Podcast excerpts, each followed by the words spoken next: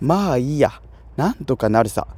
この気持ちを持つだけで心が一気に解放されるのは僕だけでしょうか。さあ始まりました。ヘレヘレラジオ翼を授かりたいのゼントです。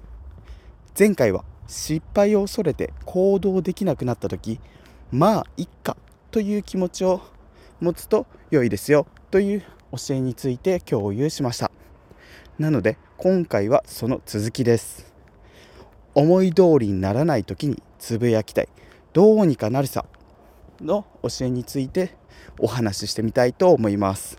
では早速いきましょう。僕らは日々さまざまな困難に直面していますよね。仕事が計画通りに進まない。恋愛で思わぬ挫折を経験した。あるいは経験中。もしくは家族や友人との行き違いなど。思い通りにいかない経験は数えきれないほどあるはずです。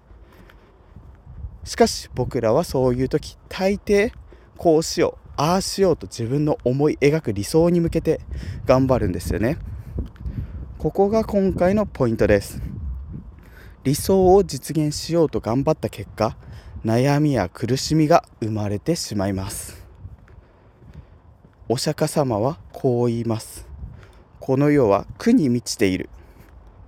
思い通りにいかないことの方が多い。むしろそれは当たり前なんだと言うんですね。しかしだからといって絶望感を抱く必要は全くありません。答えはとてもシンプルです。思い通りにいかないんだとさらりと受け入れ。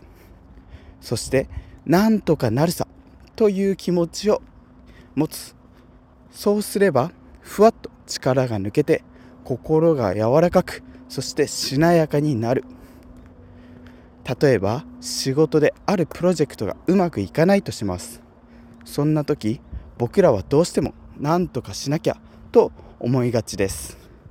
しかし一旦立ち止まって深呼吸をしてなんとかなるさと思うだけで心の負担が軽くなります。そして実はその余裕が新たなアイデアや解決策を見つける。そんなきっかけになることも多いのです。恋愛でも同じことが言えます。